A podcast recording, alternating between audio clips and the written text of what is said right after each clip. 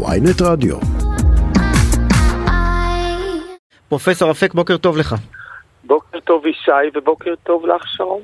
אה, רצינו לדעת מי עד היום מחליט בעניין חמץ בבתי חולים. מה קורה? בואו נדבר כרגע על הסטטוס קוו ומה יכול להשתנות. בג"ץ. תראו, אה, קודם כל אני אינני נוהג להתבטא בנושאים פוליטיים ומשאיר את זה לממשלה. מותר ולכנסת טוב שכל אחד יעסוק בתחום שלו. אה, אנחנו במהלך אה, חג הפסח כמובן מבקשים מהציבור לא להכניס חמץ לבתי חולים, זהו גוף ציבורי אה, שאנחנו רוצים להיות פתוחים לכלל אזרחי מדינת ישראל ולכבד את כולם.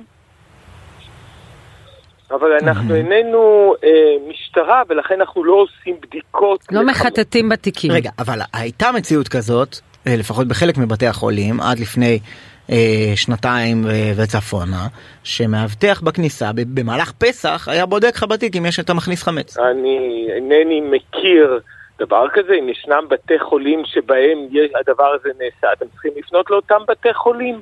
אנחנו מכבדים. תראו, במדינת ישראל, את יודעים, הכל נהיה כזה, וככה גם אמרתם בפתיח שלכם, הכל נהיה חוקים, החלטות. אני חושב שהדרך היותר נכונה היא הידברות בין אנשים. צריך לכבד אחד את השני, אם לא נכבד אחד את השני, לא נוכל לחיות כאן. ואני ממליץ באמת לכולנו שנעבור להידברות, לכבוד הדדי, ואנחנו נמצא את הפתרונות גם לגבי אנשים ש... לא יכולים להתאפק ולאכול חמץ מבלי לפגוע באחר. רגע, היה וחוק כזה יעבור, יכול להיות שאתם תחויבו לבדוק. האם יש לך אני, אנשים שיעברו על התיקים שרון, של... כן. שרון, שרון, אני לא עוסק בנושאים פוליטיים. אני בסך הכל כאזרח במדינת ישראל, באמת כאחד מבכירי מערכת הבריאות, אם מותר לתת לעצמי קומפלימנט, ממליץ לכולנו לעבור לשיטת ההידברות. לנו חשוב שבית החולים יהיה פתוח לכלל אזרחי מדינת ישראל. אבל השאלה אם זה ישים, הרי יחליטו מעל הראש שלכם, נניח ויעבירו את החוק, זה ישים? כבר קרה, כבר החליטו מעל הראש. אנחנו איננו משטרה, אנחנו איננו משטרה, ומי שיחליט יצטרך למצוא גם את האמצעים לאכוף. אני מאוד מאוד מקווה שזה לא יקרה, אני אגיד לך גם למה. כן. כי זה ייצור מתיחויות ודווקא ואנטגוניזם מכל צד, זה לא יתרום. בואו, אם נתחיל כולנו לעבור לשיטת ההידברות, אני מאמין שנוכל להגיע לכבוד הדדי הרבה הרבה יותר. בזמנו כשהמחלוקת... טוב, ולא לייצר את האנטגוניזם הזה ואת הכעס הזה, חבל, זה מיותר. בזמנו כשהמחלוקת בערה והסיפור הגיע לבג"ץ, הציעה אה, הרבנות הראשית, לדעתי אחר כך היא חזרה בה, הייתה לה הצעה, בוא נעשה בתוך הבתי חולים מתחמי חמץ, ואז אה, אנשים דתיים שמפריע להם לראות חמץ בפסח בעיניים, אה, יוכלו לדעת לא להיכנס לשם, ואנשים שמעוניינים לאכול חמץ דווקא בשבוע של פסח, יוכלו להיות שם. מה דעתך על הרעיון? אני עוד פעם אומר, אנחנו נמצא את הדרכים כדי לכבד את כולם. בסוף בית חולים צריך להיות, איך הוא פתוח לכלל אזרחי מדינת ישראל. אנחנו מכבדים את החרדים ואת הערבים. ואת הנוצרים, כן, ובוודאי אבל, גם אבל את היהודים. פה, יש לך פה התנגשות. וזה תפיסת העולם שלנו. אנחנו... אתם יודעים, בחודש הרמדאן, והרבה מהצוות הרפואי אה, יש ביניהם אה, מקרב החברה הערבית ויש רמדאן ואנשים אוכלים, אה, יכול להיות במהלך ארוחת הצהריים אוכלים, אנשים אחרים צמים. יש דו-קיום שמתקיים כל הזמן בבתי החולים. במה החמץ שונה? למה זה כזה כל כך קשה? אז הוא אוכל פיתה, אבל, הוא, אבל אם הוא מוסלמי, זכותו לאכול פיתה. אני לא מצליחה אני להבין למה צריך לכפות את זה. אני חושב ששרון, איך אומרים, התשובה בגוף השאלה. אני שוב חוזר על דבריי.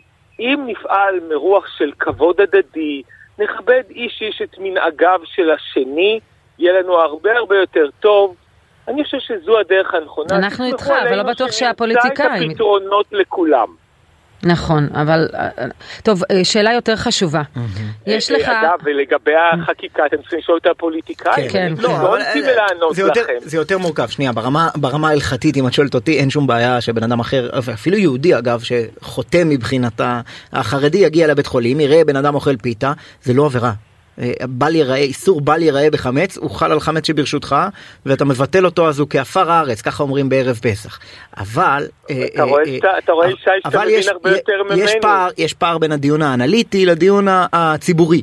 ויש הרבה אנשים, הפרסיה. כן, כן, יש הרבה אנשים שיש חוק במדינת ישראל, עד היום קיים, שאומר שאסור להציג בפרהסיה בפסח חמץ. כביכול למאפייה אסור לשים בחלון הראווה שלה אה, בפסח אם היא מוכרת חמץ. כן, אבל זו אות מתה בתל אביב. נכון, כן. זו אות מתה בהרבה מקומות. אבל בבתי חולים, כאילו בגלל שהם ממשלתיים, ואנחנו מדינה יהודית וכולי וכולי וכולי, יש אנשים שאומרים, לא יכול להיות שהפרהסיה של אה, בית חולים אה, ישראלי בפסח תהיה עם חמץ. אז לא במזנונים, אבל אם אדם מכניס סנדוויץ' לתיק שלו או פיתה, זה לא משנה, אבל אני רוצה לשאול אותך שאלה יותר חשובה, אני קצת מוטרדת מדבר אחד. קודם היה חצי, אה, שר בחצי משרה, כי הוא התחלק בין שני משרדים, דרעי בין הפנים לבריאות. עכשיו אתה מקבל ממלא מקום בחצי משרה. אה, אתה לא מודאג? שאין ממש לא, שר ממש, מלא על מלא? ממש אינני מודאג. תראו, גם, סליחה שאני אומר את הדבר הזה, גם הסוגיה של כאילו שר בחצי משרה לא הייתה, לא הייתה נכונה. תבינו את התפקיד, ואני אומר כמי שהיה פעם מנכ"ל משרד הבריאות. תפקידו של שר הבריאות הוא להשיג את המשאבים ולקבוע את המדיניות. זה תפקידו. מרגע זה הוא לא הבייביסיטר של המנכ"ל. Mm-hmm. המנכ"ל הוא איש הביצוע, איש האמון שלו, הוא מתפעל את המערכת ומדווח לו ומתייעץ איתו. אה, להפוך את השר לגננת, לא נראה לי שזה מכובד. אבל למה, שר במשרה מלאה זה גננת? אני בטוח שמערכת הבריאות תדע להסתדר. אתם לא יודע, פרופסור אפק, איך היחסים שלך עם משה בר סימן טוב? ממש מרגשת אותי, אבל אנחנו באמת יודעים להסתדר. אני לא חושבת, תסלח לי, אני חולקת עליך, אני חושבת אה, אוקיי. שההזנחה בתקנים לאורך שנים דווקא נבעה מזה שמערכת, אתם צעק... במשרה מלאה שכל לא, זמנם היה במשרה. אבל הכוונה היא... אנחנו כבר מדייקים. לא, לפעמים היה סגן שר, ולפעמים... רגע, לא, אז בהקשר הזה, פרופסור ארנון אפק, איך היחסים שלך עם משה בר סימן טוב? זה גם, סליחה, אני לא רוצה להטיל ספק, זה דמגוגיה לשמה. הסגן שר שאתם מדברים עליו היה במשרה מלאה, ואם תבדקו את כמות התקנים וההישגים שהוא הביא למערכת הבריאות, אה, היא הרבה יותר גדולה משרים אה, לפניו במשרה מלאה. אתה, אתה לא שבחים נכון. לליצמן. זה פשוט לא נכון. אז, אז איך אתה מסביר את המחסור הכבד בתקנים? איך אתה מסביר... יש לנו בעיות מאוד קשות במערכת הבריאות, אנחנו יכולים, אפשר לדבר עליהן. Mm-hmm. בעיית המשאבים הקשה מאוד, המחסור ברופאים. מחסור באחיות אפילו יותר חריף. קטסטרופלי באחים ואחיות, באמת יש לנו בעיות. אבל אה, אחוזי המשרה של השר הם כן. באמת לא אז, הבעיה. אז בוא נשאל אותך על אחוזי המשרה של המנכ"ל, שאתה אומר הוא מנהל את העניינים בפועל, איך נכון. היחסים שלך עם, אה, עם משה בר סימנטו? משה, אני שימשתי כמשנה שלו, אגב, שוב, מהרגע שסיימתי את תפקידי כמנכ"ל, התבקשתי על ידי השר, סגן השר והמנכ"ל להישאר כמשנה רפואי למנכ"ל, הוא היה, אתם מזכיר לכם שמשה היה mm-hmm. המנכ"ל הראשון שהיה לא רופא, אני, אני עבדתי איתו, והוא מנכ"ל מצוין, מכיר את המערכת, גם... מגיעים לו, מגיעים לו 90 אלף שקל בחודש? אחרי קריירה במערך הפרטי, וויתר על הרבה מאוד אה, כסף ושכר כדי להגיע. אני כן. בטוח שמשה יעשה עבודה מצוינת, ואנחנו במערכת הבריאות נתגייס כדי לסייע אותו, בעדו, כי הצלחתו הצלחתנו. פרופסור אפק, מגיעים לו 90 אלף שקל בחודש? אני, תראו, אני, אני רוצה להסביר את הנקודה הזו. Uh, השכר, קודם כל, uh, חובת הגילוי הנאות, אני uh, מנהל בית חולים היום, mm-hmm. הייתי וצמחתי תמיד במערכת הציבורית ולא יצאתי ממנה ולא חזרתי ממנה אחרי שהשתחררתי מהשירות הצבאי. השכר של מנכ"לי משרדי הממשלה הוא לא פחות מאשר מחפיר, אבל אי אפשר לעשות את זה כהליך חד צדדי למנכ"ל אחד, זה בלתי אפשרי. אבל רגע, רגע, רגע, מנכ"ל משרד הבריאות זה אירוע שונה, רגע, רגע, רגע, בוא נספר למאזינים, בוא נספר למאזינים, מנכ"לי משרדי, כל אה, משרדי הממשלה מרוויחים שכר אחיד, אם אני זוכר כן. באזור ה-50 אלף שקל אה, אה, לחודש.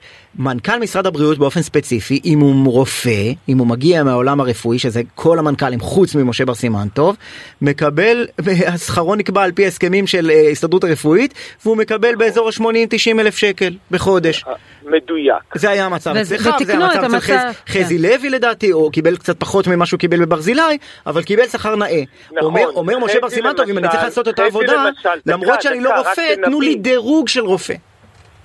חזי למשל באמת הרוויח פחות, אגב, משמעותית פחות, מסיבה מאוד פשוטה.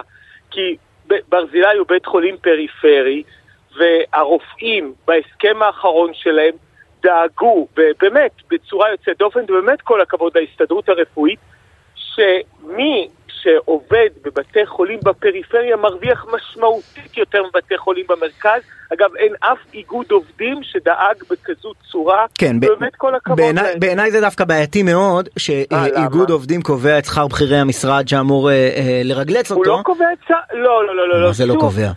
תראו, אפשר להציג כל דבר במהפך, הוא לא קובע את שכר בכירי המשרד, ואני רוצה רגע אחד להבהיר, כי זה קצת לא הוגן מה שנאמר כאן. מי שהולך במסלול מקצועי, במשרד הבריאות יש דבר שמאוד מאוד חריג. אנחנו אנשי מקצוע, אף אחד לא ברא אותנו מנכ"לים. רבים מאיתנו שהיו מנכ"לים כמוני חזרו להיות משנה למנהל בית חולים, למדען הראשי לתפקידים מקצועיים. אנחנו איננו יוצאים ממשרד הבריאות כרופאים ועוברים לעבוד בהייטק או מנהלים חברות. אנחנו תחומנו מקצועיים. משרד הבריאות הוא משרד מאוד מקצועי. אם תגידו רבותיי זה בסדר. לא צריך שיהיו אנשי מקצוע כמנכ"לים, בסדר גמור. אני לא הולך אחר כך לנהל הייטק או חברה ולהרוויח מיליונים. זה העולם שלי, עולם הרפואה הציבורית. לא רוצים, זה גם בסדר. אז לא, נהיה מנכ"לי משרד הבריאות, סבבה. אם זה הגישה שאנחנו שומעים, אתם יודעים מה? איך אומרים? רק של בריאות לעם ישראל. אני רוצה לשאול אותך על היבט אחר במינוי שלו. הרי כאשר אדם יוצא ממשרה ציבורית, הוא מקבל, במקרה של, הוא מקבל צינון של שנה, חוץ מרמטכ"לים. אוקיי? הוא מקבל צינון של שנה, ואז הוא עובר למגזר הפרטי. עובר מנכ"ל משרד הבריאות לחברת ביטוח, ומייצג שם את ההיבט הרפואי, כלומר, הביטוחים הפרטיים, כל, ה, כל המערכת הרפואית שהיא פרטית ולא ציבורית, ומיד, בסמוך חוזר למערכת הציבורית. ציבורית. נכון. אין בזה ניגוד עניינים? לא, אין בזה שום דבר. מספיק כבר לחפש נהלים ושיטות שבהם נגביל וניצור הגבלה. אנחנו חיים במדינה דמוקרטית, יש שקיפות ציבורית חזקה על המנכ"ל ועל המערכות המבקרות אותו. לשים את הכל בשקיפות. תראו, אם נחפש למה לא... עד לפני יומיים הוא קיבל משכורת שמנה מכלל. לא, זה לא ישפיע עליו? אבל אף אחד לא ירצה. תראו, בסוף אני אסיים, אני אגיד לכם מה יקרה בגישה הזאת שכרגע אתם מייצגים. בסוף נגמור עם אנשים שהם בינוניים מינוס, שתקועים במערכת הזו כל חייהם. אנחנו רוצים את האנשים הטובים ביותר והמוכשרים ביותר, בבד בבד עם שקיפות ציבורית. תפקחו, תראו האם משרד הבריאות תחת ניהולו, וזה תפקידה גם של התקשורת, בוודאי של מבקר המדינה ומבקר כן. משרד הבריאות, לבדוק שאין ניגוד עניינים. ככה נוהגים בכל מקרה. המשמעות שלו זה שאנשים לא יעברו מהמערכת בין המערכות, וזה חבל מאוד. בסוף, במקום להגיד למשה בר סימן טוב, אתם יודעים מה, אנחנו מעריכים, כן, מילה אחת טובה, שיעזב את המשרה, שמרוויחים בה פי, אני לא רוצה להגיד כמה, וחזרת למערכת הבריאות, מתוך תפיסת עולם ציונית, אז באים אליו רק בטענות. אנחנו, אנחנו לא באים לא בטענות ואין לנו גישות, אנחנו רק שואלים שאלות. אנחנו שואלים שאלות. פרופסור ארנון אפק. כן, לא, מצוין. פרופסור, נכון. כל עוד אנחנו מתעסקים בדיונים כאלה שהם בסוף ברומו של עולם, ולא בתופעה המכוערת והמעצבנת של אלימות כלפי צוותים רפואיים שלא נגמרת, למרות כלל השביתות, כולל זאת שראינו אתמול. פרופסור ארנון אפק, משנה למנהל אה, המרכז הרפואי שיבא, תודה רבה לך. תודה רבה לך, ישי ושרון, ותודה שראיינתם אותי הבוקר.